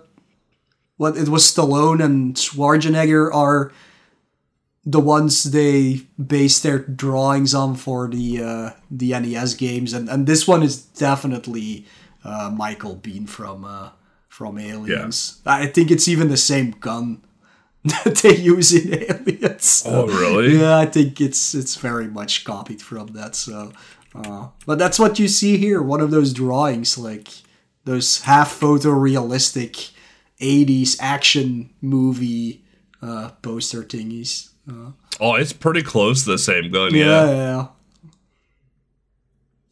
Wow, I didn't realize it was that that similar. Hmm. Okay, yeah, yeah. No, you're right. Well- That's pretty damn close to the alien. yeah. gun. Contra is based on the Alien franchise to begin with, so like it all makes sense, of Yeah. course. But it makes uh, sense. yeah, but this one is very like, come on, guys. Could have This is like a this is a movie poster. This is what so like for for those that are listening, the way that the Japanese box art is is at the top it says Contra in Japanese letters underneath that says Contra, and it has this like cement like curvature to it with some like alien slime and some like tentacles coming off of it. It kind of looks cool. And then below that, you have Michael Biehn holding his aliens gun front and center, highlights on his chest. You can see like the accents of the muscles and everything else. And then in the background, you see this like drooling alien, which doesn't even happen in the game unless it's the stage four boss. And then on the left to bottom corners, so like in an L shape, it has this like caterpillar slimy tentacle effect to it. Mm-hmm. And the box the box is white. So everything just is like it's it's really bright and it the contrast really is pretty bad um, in comparison. Um, I think if they would have went with a darker background for instead of a white box, like a darker box, I think this could have been a killer box art. right, But I think the reason I don't like it so much is because it's so white. Yeah, maybe. Yeah. I yeah, I know. I don't know. I, I think all three of the box art are very unique and, and enjoyable at least, too, but uh, yeah. Weird. Yeah, I, I, I mean, the, all three are decent box arts. I'm, I'll, I'll say that right now. Um, they're all very different, that's for sure. Which, no surprise when you have three three companies releasing the same game in three different regions. Um, that's just to be expected a lot of the times. But uh, typically, though, I don't. I'm, I'm just saying, like the Japanese box art is typically better, and this time it. Uh, It just wasn't in my. It, it it's, it was the weaker of the three in my opinion. Yeah. Yeah. I don't know which one I would. I, I think I I think I'm just going with the Probotector one as my favorite, just because it reminds me of Tekken. I'm playing a lot. I don't know. Uh, yeah. No, that's fair. That's fair. I I like the first. So like, adult DBC would probably lean towards the Probotector cover art just because of how cool it looks. But child EBC is a hundred percent. If if you put those three games in front of me, or tho- those three boxes in front of me, ninety nine percent of the time, I am going to choose the American one. you know, that's just how that's going to be. So, but uh yeah, I mean, like like we said, like they're all they're all unique, and and like you said earlier, all three games have a slight variant to the story as well too, which is probably fitting more for the box art in itself. So Yeah, for sure. Like we don't have the Probotector manual, so I, I yeah, I can't really check how they do that. But well, whatever. Uh, yeah, It's probably just robots against alien forces, like instead of guys. Uh, yeah, that's that's pretty much it.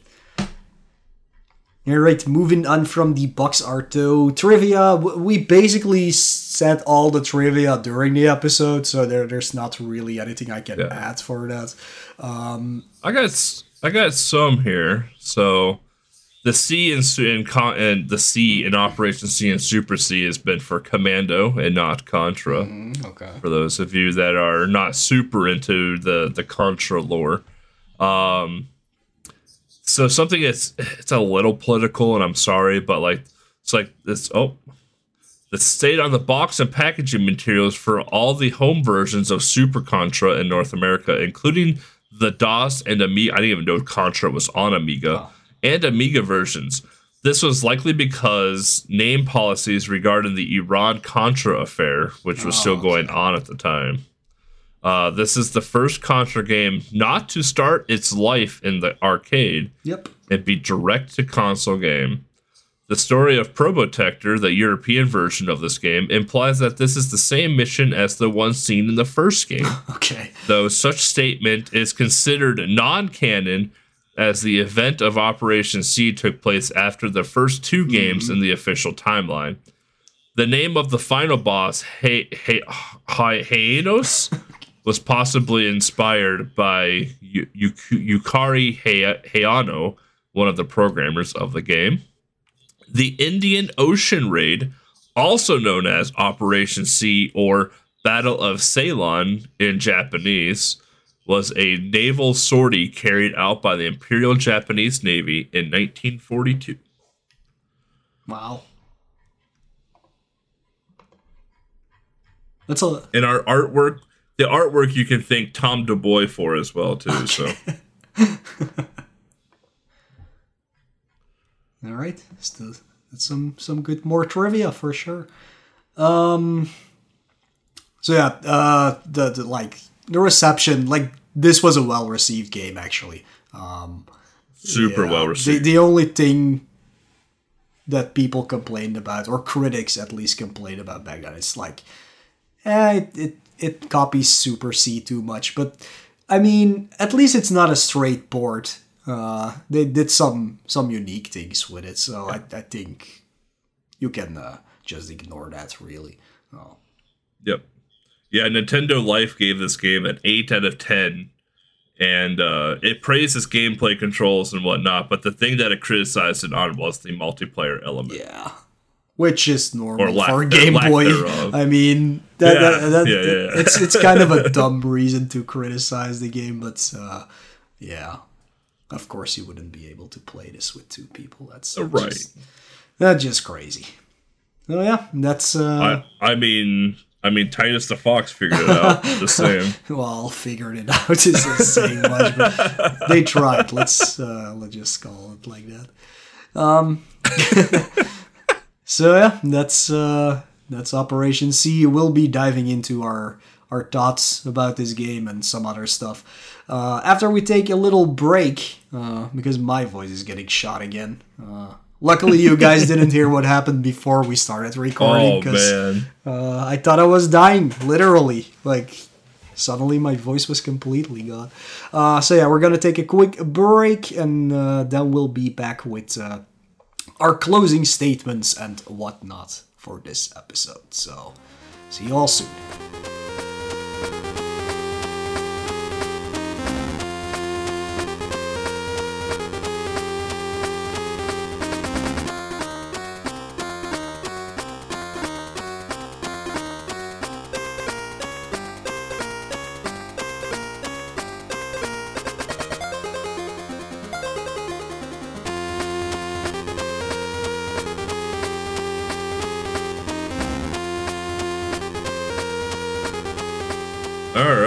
Welcome back, everybody. Hope you enjoyed Fortress of Flame Area Five music there.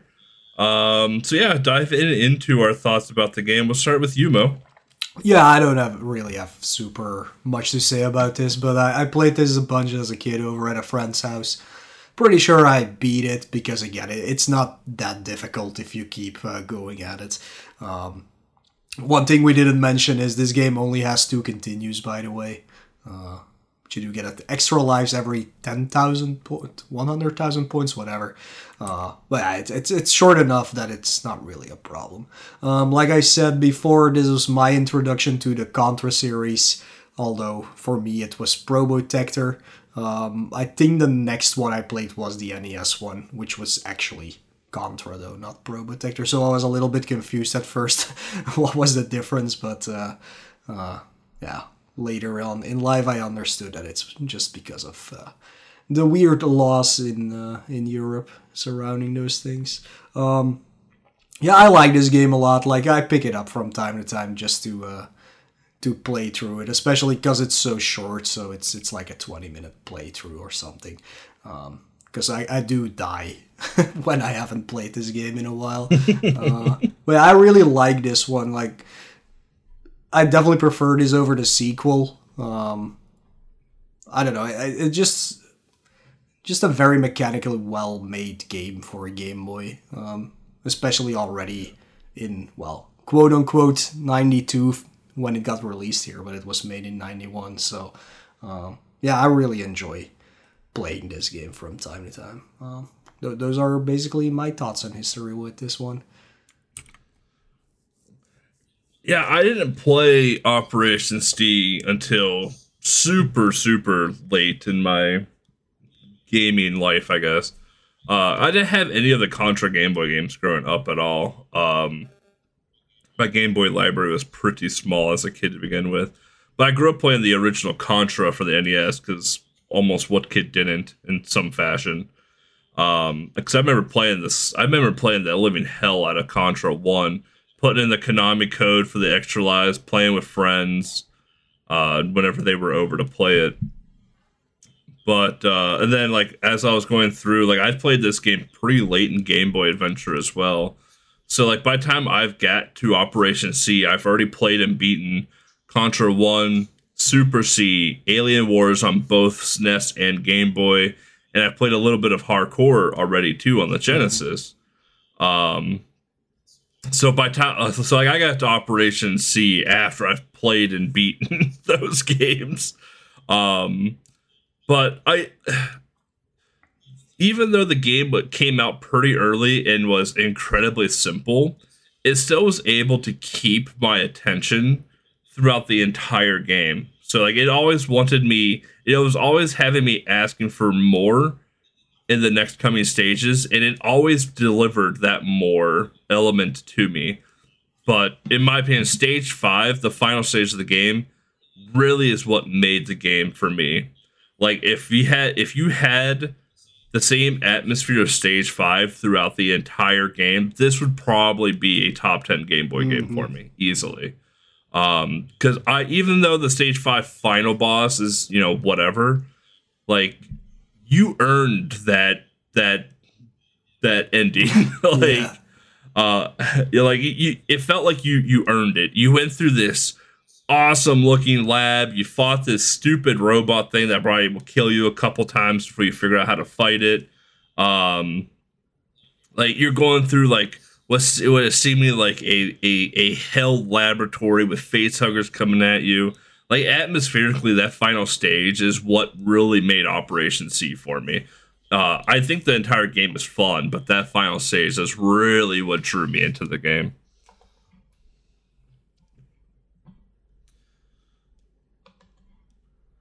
But yeah, uh, ret- retro achievements. I know nothing about retro achievement stuff. That's all you. Yeah, it has a list. Maybe I don't know when it came out, but I haven't played it apparently on this, so definitely later. Um, yeah, like usually I, I I immediately do these things, but um, yeah, basically the retro achievements are clear the game. That's uh, simple enough, but it does get more challenging than that, of course. It also has achievements for clearing every area uh, without losing a life. Yeah, gonna say without getting hit or something, probably. And it yeah. also has a set where you complete all the areas only using the default gun. Um, honestly, it's not that hard. I would say. Like, I, I think I would be able to do it as well. Um, it won't be easy, but it, it it's not uh, overcomable. Impossible. Yeah. Um, and then there's a few more achievements for like getting score, earn 100,000 points. Uh, yeah, that's probably what I think it's 100,000 points for an extra life. And then uh, the biggest achievement, I guess, is clear the game with less than 60,000 points and without using a continue. So that's basically a pacifist challenge uh, yeah. achievement. So yeah, that one might be hard, but all the rest of them are definitely very doable. So a good one to pick up, especially because it's so short, so you can learn it. And you basically learn the speed run if you do it without losing a life. So uh, there, there's that for you. Yeah. That is true. Uh, yeah, speedrun signal. I just had to. Oh, I closed. it. Dumb. Yeah. Go back to. Oh, God. I can learn how to spell speedrun. Operations. Well, like we mentioned, I haven't. I don't. what, what? Yeah, I just. I don't log into speedrun.com like at all anymore. Yeah, me neither. I ha- I have like 4,200 like mod-, mod- moderator things over them. It's like I just don't. um, so the game has three, three, uh, not three boards. Well, I guess three boards. It has one leaderboard with three options in it. So the main one is any percent, which is just getting through the game as fast as possible. Combustible Dan has that record with 11 minutes and 19 seconds. Um, and it looks like that was a year ago. Looking at activity, looks like Rayo and Smart Alec are the most recent runners of the game from three months and six months ago. Mhm. So, and, and I know Toe two two four eight four did this game a long time ago, like seven years ago. So, I think he was the one that originally like made the board for the game. Uh, it was either him or Mr. K. So Yeah. There's a, there's a low percent, uh, which is beating the game. I'm assuming with just the standard gun. Yeah. It doesn't even say. Oh, here we go. Category rules. Finish the game as fast as possible using the standard run. Yep, yep. Yeah.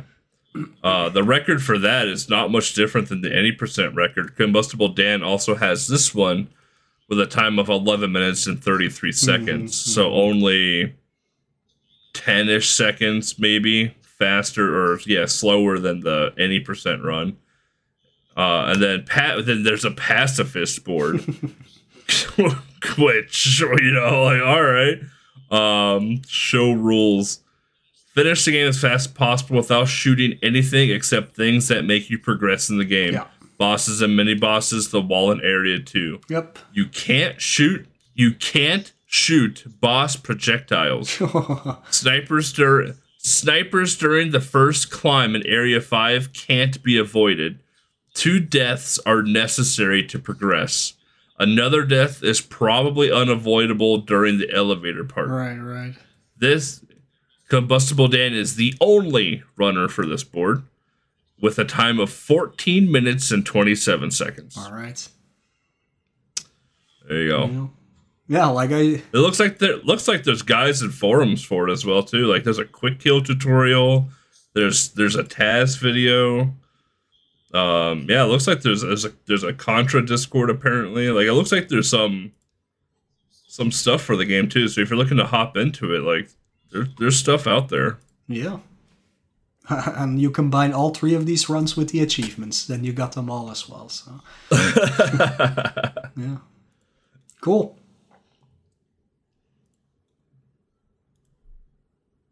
Sorry, I'm still making this this uh, That's fine. box art black Uh. I, w- I was looking over if we had some questions for this game, but we do not have any questions for this game, so wow, we can, we can actually move on uh, from that section.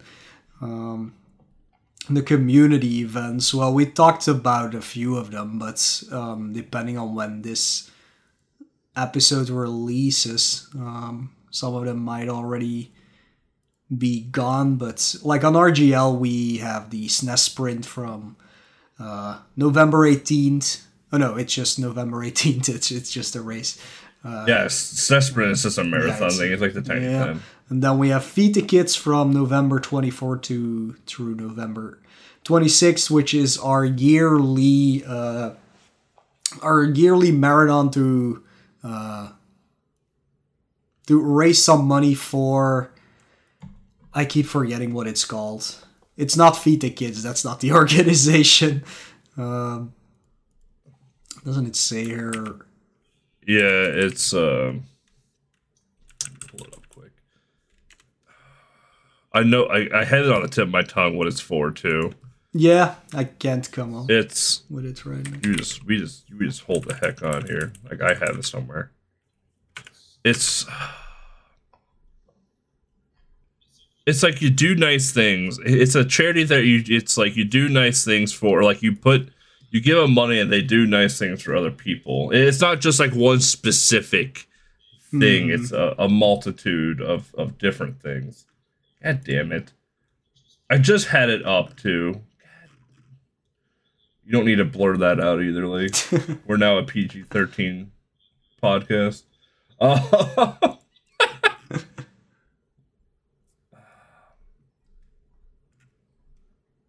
Hopefully they didn't take down the page. Yeah, they didn't. Random acts. Yes, there it is. we go, random acts. Yeah.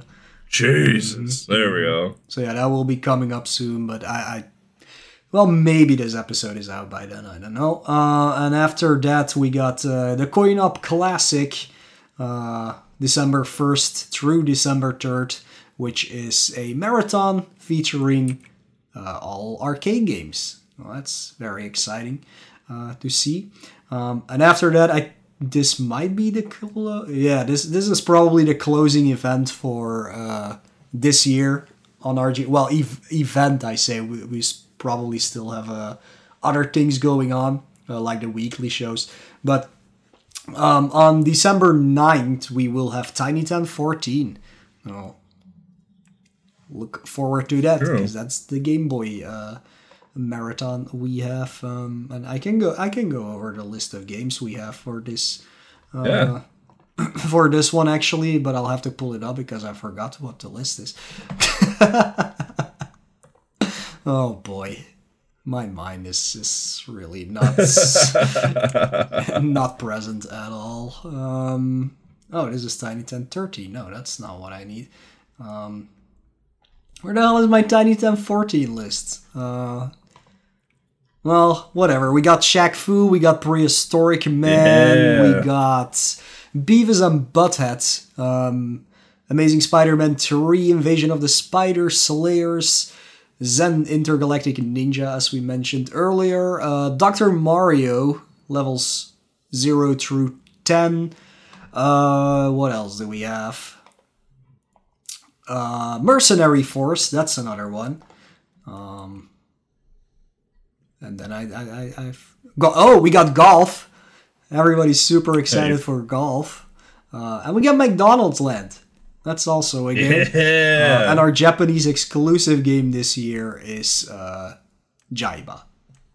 It, it, it's a longer name, but just say Jaiba. I think that's all the games. I think so. I, th- I think I got all ten of them. If not, well, you, Deal you- with yeah, you'll find out when uh, when it comes comes out for sure. well, I have a list here. Yep, I got I Oh, got yeah, them all. dude. Yep, I got them all. That's all. Of them. Yeah, dude, the dark darker box art was the way to go.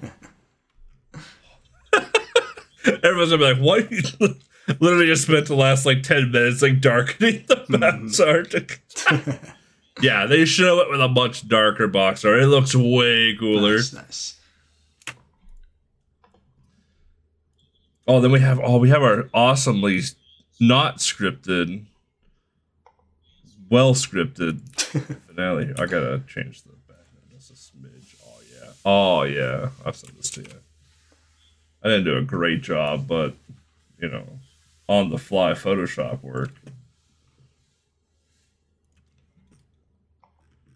Where, you at? Where you at? Dude, look at that. Way better, dude. Um yeah, it, uh, yeah, it's cooler. Yeah. way better. yeah. All right. Um, all right. Konami, hire me. I'm ready. um, I'll, I'll do all of your future Contra games, even if they're pachinko games. um, uh, oh, we also got some more marathon stuff going on. So, like, we always got a lot of stuff going on with RGL. Uh, Tuesday nights, every other Tuesday is golf night with Kat and Vonnie.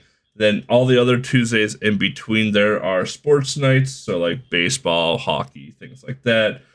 Uh, Mondays are randomizer Mondays. So if you're into watching randomizers, this isn't this isn't just Super Metroid and Link to the Past. These are could be things like Earthbound, Chrono Trigger, Final Fantasy, etc. Every Wed every Wednesday or every other Wednesday on Wednesday nights, uh, we have WASD Wednesdays with uh, Toad and Kavik, I believe. Uh, Friday night, next Friday from this recording, so November seventeenth, something like that. Uh, there will be the RGL Retro Race Night playoffs, uh, which is something that we did every Friday night, uh, where we get to blindly play through a list of whatever games that get randomly chosen on stream, and we'd have you know seven, eight of us try and get as far as we could or get to a goal in a race setting. Uh, playoffs start for that on Friday, coming up here, and then we have where's my other Discord channels? Power Up with Pride is doing their Winter Pride event, uh, and they'll be starting that on December fourteenth. So we've got a December marathon coming in hot here. If you don't know what Power Up with Pride is, or their win- or their uh, Pride marathons, uh, they usually have one in the summer and in the winter. Um, it is a fantastic, fantastic marathon ran by an amazing group of people, uh, and they raise money for the Trevor Project, which benefits the LGBTQIA plus community. Um, we have some pretty pretty good bangers coming out in Winter Pride 2023. Um, Blue, who is a big part of RGL, is going to be doing Chip 'n Dale, Ducktales uh, on on December 15th. Looks like we got some some Dune, we got some Kirby going on, Sonic. So we definitely got uh, some big things coming coming down the path here. Looks like for Winter Pride. Ob- Obviously, we got Pokemon. You gotta have Pokemon, and oh, Gargoyle's Quest Two is being played. Cool. That's cool. We don't get to see that very often in a marathon, so uh, that'll actually be pretty dope to to actually see played and ran. So, um, and that'll be on Sunday. It looks like this is a weekend long marathon, so definitely put that on your calendars to check that out. Really cool runners, uh, ran by a, a very awesome crew of people. So. Uh, and obviously we have oh I think GDQ just released their their game list, so let's go over there real quick and see how little Game Boy games there are in that list. Um, for those, so awesome games done quick will be running from January 14th to January 21st, and it'll be in Pittsburgh, Pennsylvania. So if you are, if you like the cold, you like a little bit of a smelly river, uh, and you like a little bit of American history, this is right up your alley because Pittsburgh is actually a pretty cool city. Having grown up uh, like half hour away from it, uh, I, I like Pittsburgh quite a bit. I think it's a it's a pretty cool place to be. Um, if you're still going to the event, I believe there's still tickets and stuff available. So go ahead and go to GamesDoneQuick.com to go check all that stuff out. But let's see here. Any Oh, there's a Game Gear game. Holy smokes. Hold the phone. Game Gear? No. There is. And it's opening day. Oh my lord. Wow. Holy smokes. All right. Well, opening day. And it's the one, two, three, four. It's the fifth game of the of the marathon. There is a Sega Game Gear game called Tails Adventures. So oh, yeah wow, that one caught me super off guard. um, huh. All right. Well, um, and then okay, so there's a Game Boy player game called Heim's Quest. I don't know what Heim's Quest is. I've seen bits and pieces of it on Twitter, but I don't know what Heim's Quest no is. Idea. Um,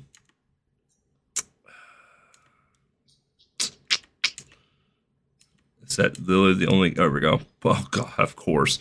Pokemon Crystal Randomizer. Mm-hmm. Full item randomizer co-op. Great. Another Game Gear game. What? Infinite Mystery. Oh my lord. Ninja Gaiden on the oh, Game Gear will be played. Wow, this is fantastic. Two Game Gear games. Wow. Kirby and the Amazing Mirror will be a three-player co-op uh, from uh, Koba, Kobazco. I can't remember. I don't know how to pronounce their name. Shasta and Swordsman Kirby. That's uh, cool, those, actually. I, yeah, that that'll be interesting to watch. Um, yeah, that's it for handhelds in a way. Yeah. So, yep. Yep. So yeah, like I said, I mean, there's two Game Gear games, and that kind of blows my mind a little bit, at least. But uh, yeah, they'll have. Well, they have Clock Tower even. Wow, the old Super Famicom Clock Tower, the original. Oh, they got some decent games here. They might not be Game Boy games, but they got some decent games in here. I'm not gonna.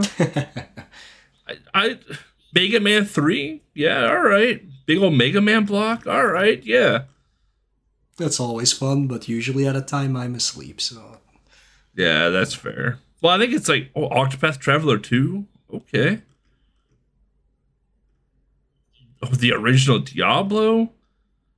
Dang, Goof Troop. Huh. Oh God, Beetlejuice. Um, for the NES. Yeah, all right. Yep this will be a GDQ I watch for sure. Wow, there's a lot of really good games this GDQ. I they may not be Game Boy games, but they're games I I don't get to see in a marathon all too often. So I'm actually pretty uh that's exciting, yeah. Pretty, I'm actually kind of excited to watch GDQ this, this coming time. So that's that hasn't happened in a few years. so yeah. Uh cool. And with that, so that's all. There, there's a lot more that's going on as well too. There's so many other marathons happening right now.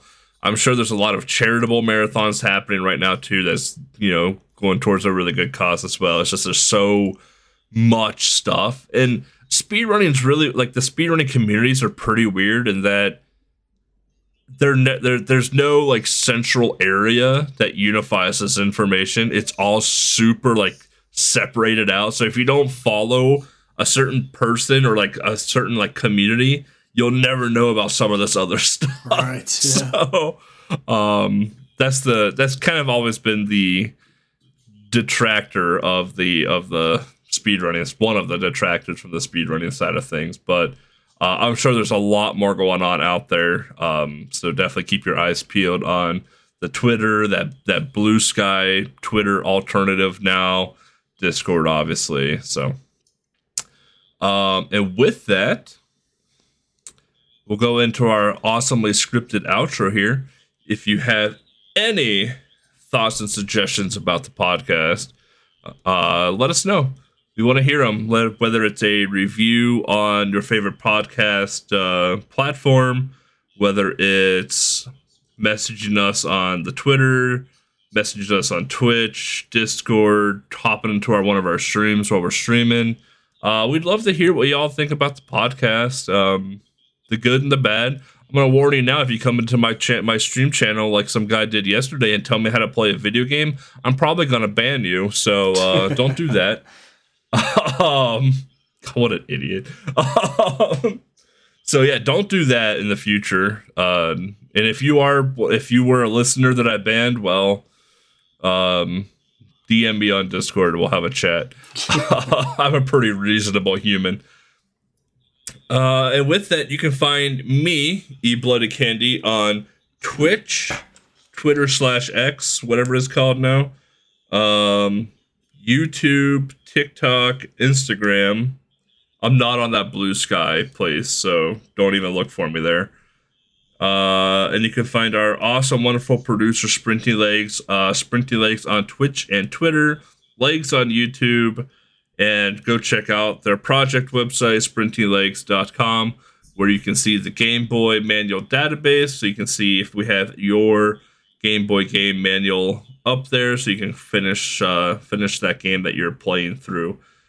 Uh, I know she's been pretty big into uh, the fighting scene lately, so uh, there might be some stuff there about that as well too. Mo, where can I find you? You can find me on Twitch, YouTube, uh, I refuse to call it anything but Twitter and Instagram, all slash Moele, uh, which is M O E L L E U H. I haven't even heard of that blue sky thing, so uh, you will definitely not find me there.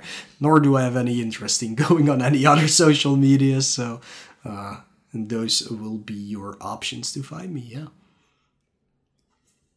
Yeah, I signed up for it. I never got a code for it, and I, and I honestly forgot about it. Yeah. So until I saw it on like Twitter earlier today. I was like, so and so at Blues. I'm like, oh right, that's a thing still. so um, yeah, I just I use the only thing I use social media for is literally this stuff here, yeah, gaming stuff. Uh, unless it's Instagram, but um, but yeah, we have a Patreon which we still need to talk about. We've been only saying that for a year mm-hmm. now. We have a Patreon. If you do want to be a patron to the podcast, uh, we do have, I think, tiers available that you can subscribe to. Um, we do need to sit down and rethink the tier for sure system. Yeah. I guess uh, we just haven't had we just haven't had time to talk about it or even think about it honestly. Um, but we do appreciate that that patronage um, a lot. Honestly, uh, we do have a PayPal, which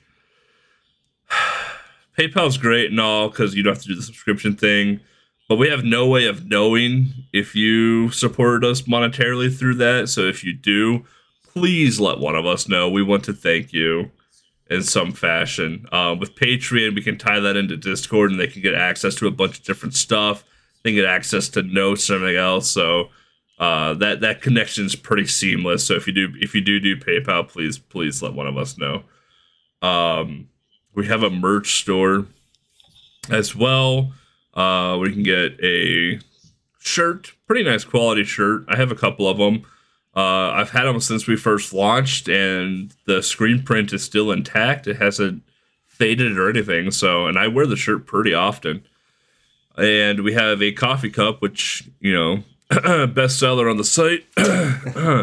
uh, it's just a basic coffee cup, nothing special, but uh, it has our logo on there. It says this is Game Boy. Uh, just a nice little thing that you kind of put on the shelf, or maybe you want to sip your your morning your morning Joe with it to get the day going while listening to the This Is Game Boy podcast on your drive to work, uh, or your train ride, or however it is that you get from point A to point B. Um, we know the economy is pretty much in shambles at this point, and money can be kind of tough and tight, especially now that we're getting into holiday season. Um, because holy smokes, it's basically the end of 2023 at this point, and we're going into holiday season already. My my radio station has already changed the Christmas music, so I'm looking for a new one already. and uh, yes, I still listen to the radio because I'm old. Um, so we're getting into the holiday season, so 100% get it. And you know what? You can support us 100% monetarily free listening to our podcast, leaving reviews, and just chatting with us is so much support in itself already. It just gives us that little bit more motivation to keep things running, keep things going, and keep pushing out these episodes. We understand that this episode did take a few months to get pushed out. We had some real life stuff going on that we needed to take care of. Um, but here we are talking about talked about Operation C and hopefully we can get this keep we can keep that train uh, rolling a bit faster. Like I said, we, it's going to be a little weird holiday season. We we do have stuff going on. We have lives outside of the the microphone. So, um, did I miss anything? Not really, but uh, if you want a quick way to access all of the information we have just Oh, given yeah. you, you can visit our website at thisisgameboy.com. Um, you can find links to everything we talked about on that uh, on that website. Um, it was offline for like a few weeks. That's because we uh, changed registrars. That's what it's called, I guess. Um, Yep. so yeah, we moved it a little bit around. It took a while for everything to get started again, but uh, but yeah, it's back up and running and at a very, very, very much lower cost than it was before. Uh, mostly because it was tied to uh, another project that didn't really get used anymore, and it cost way too much. So so uh, It costs a yeah, lot, so we just uh, removed that out of the equation. Um, the only thing that doesn't work is that SoundCloud widget latest episode thing, but we're looking into that and hopefully Yeah.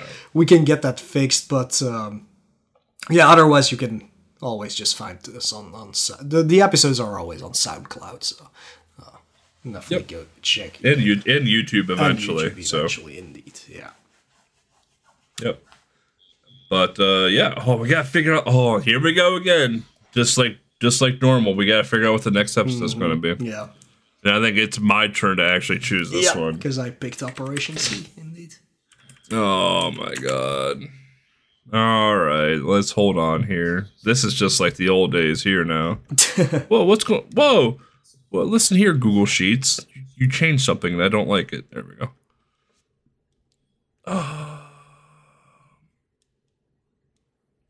Trying to remember what even things we've done episodes on. All right, we ain't doing an episode on Lucky Luke. I'm sorry. Uh, hell with that game. We've already done Shippu Iron Leaguer. Mhm. We did Poco. We did Poco Neon. Yep. Have we done Masakari Den Den Densetsu Kintaro Action Hen? Not that I know of. I don't even remember what that is. Have, have I played that even? I think yes, you have. I at least I think you have Yeah, anyway. Probably. It's uh you were this you were like this little like Japanese kid and you eventually get like a bear pet and an axe that you have to swing across pegs oh, on towards the end of right, the that stage. thing. Yeah, yeah, yeah, yeah, yeah. I have Yeah, yeah, yeah, with like sumo wrestling and like arm wrestling mini Right, games and stuff like that. Yeah. Wow, that's been a while.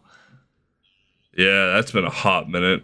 I think I, I think I did a Parasol Henbee light. Yeah, I don't know. we might have mentioned it, but Oh. yeah. Oh my god. We can just do King King we can do King James Bible. we can do no. We did Maru's mission. Did we do Ninja Gaiden Shadow? Uh, I thought we did we did something with enemy, I thought, di- didn't we? Yeah, yeah, that was. Wait Yeah, was yeah, that? Jesus. Or was that Hero? Oh my lord. You would think we'd have this stuff organized. Maybe in my off time I'll make a list. Wait, we did Ninja Gaiden Shadow with enemy, indeed. Yeah. Okay. Did we do Avenging Spirit? Hmm. feel like we've had to have done Avenging Spirit. Have we done Avenging Spirit?